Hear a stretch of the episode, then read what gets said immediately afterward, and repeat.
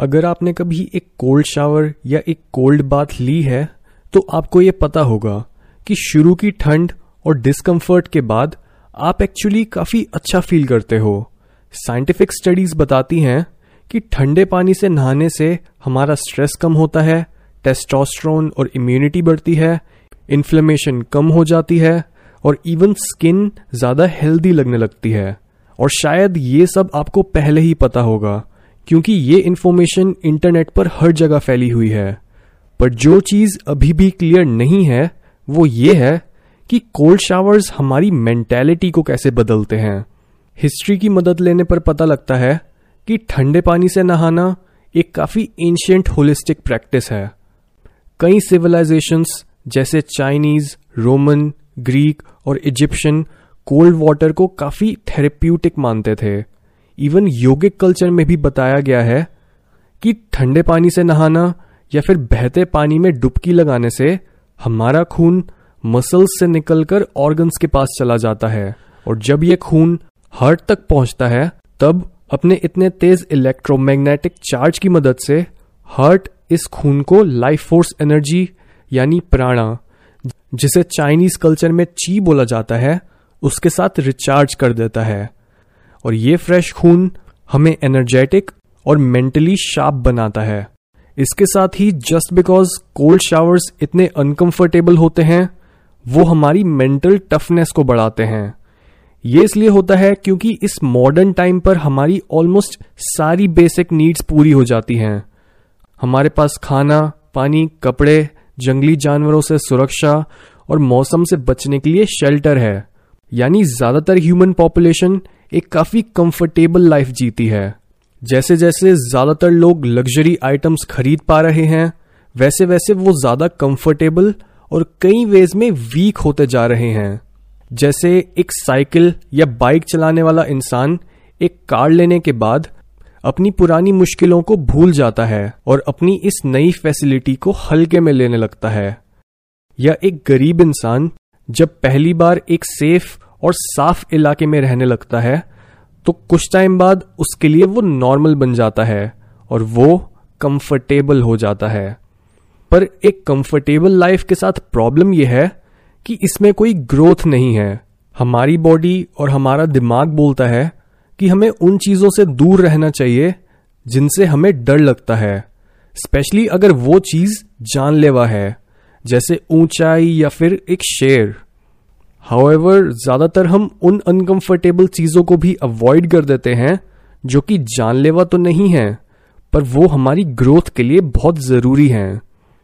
For example, अगर आपको अपने दिमाग को शांत करने के लिए मेडिटेशन करना है तो शुरुआत में आपके लिए एक जगह पर बैठे रहना बिना कुछ करे और बोले बहुत अनकंफर्टेबल होगा।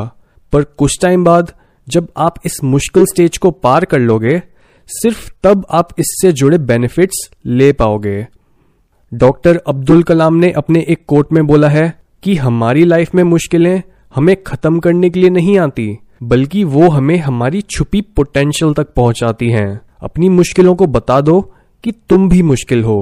इसका मतलब, अगर हम चाहते हैं कि हम लाइफ में आगे बढ़ें तो हमें ये नहीं सोचना चाहिए कि हमारी मुश्किलें हमारे से बड़ी हैं, बल्कि हमें इन मुश्किलों को यूज़ करना चाहिए अपने आप को एक्सपैंड करने के लिए। और कोल्ड शावर्स लेने के पीछे यही रीज़न है, क्योंकि जब आप अपने दिमाग की आवाज़ को शांत करके ठंडे पानी में जाते हो तब आप सबकॉन्शियसली अपने आप को लाइफ में मिलने वाले और बड़े चैलेंजेस के लिए प्रिपेयर कर रहे होते हो।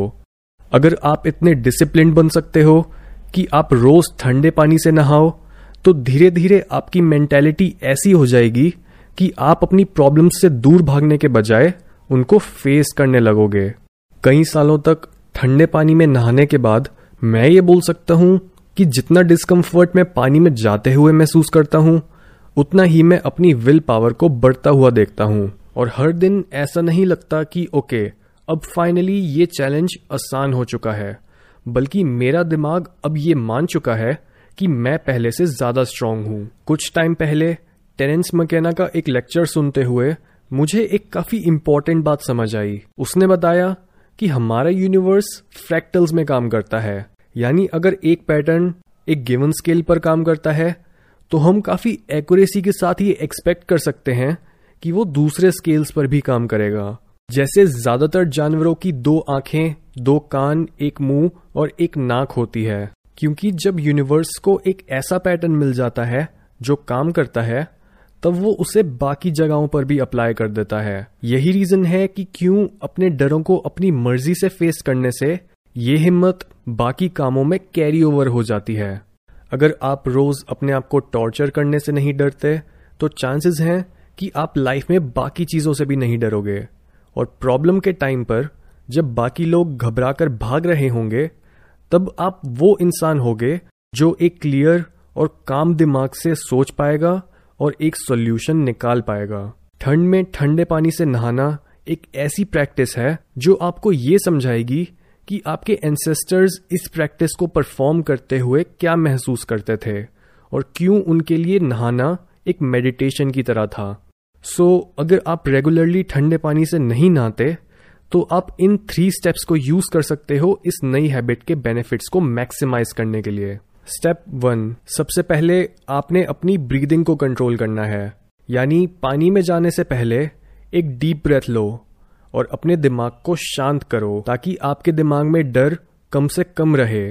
और अगर आप चाहो तो आप अपनी बॉडी को एकदम से शॉक देने के बजाय पहले गर्म पानी यूज कर सकते हो और नहाने के एंड में ठंडा पानी। स्टेप टू, ठंडे पानी से नहाते रहने के एक हफ्ते बाद अपने इस पानी में रहने का टाइम बढ़ाना स्टार्ट कर दो।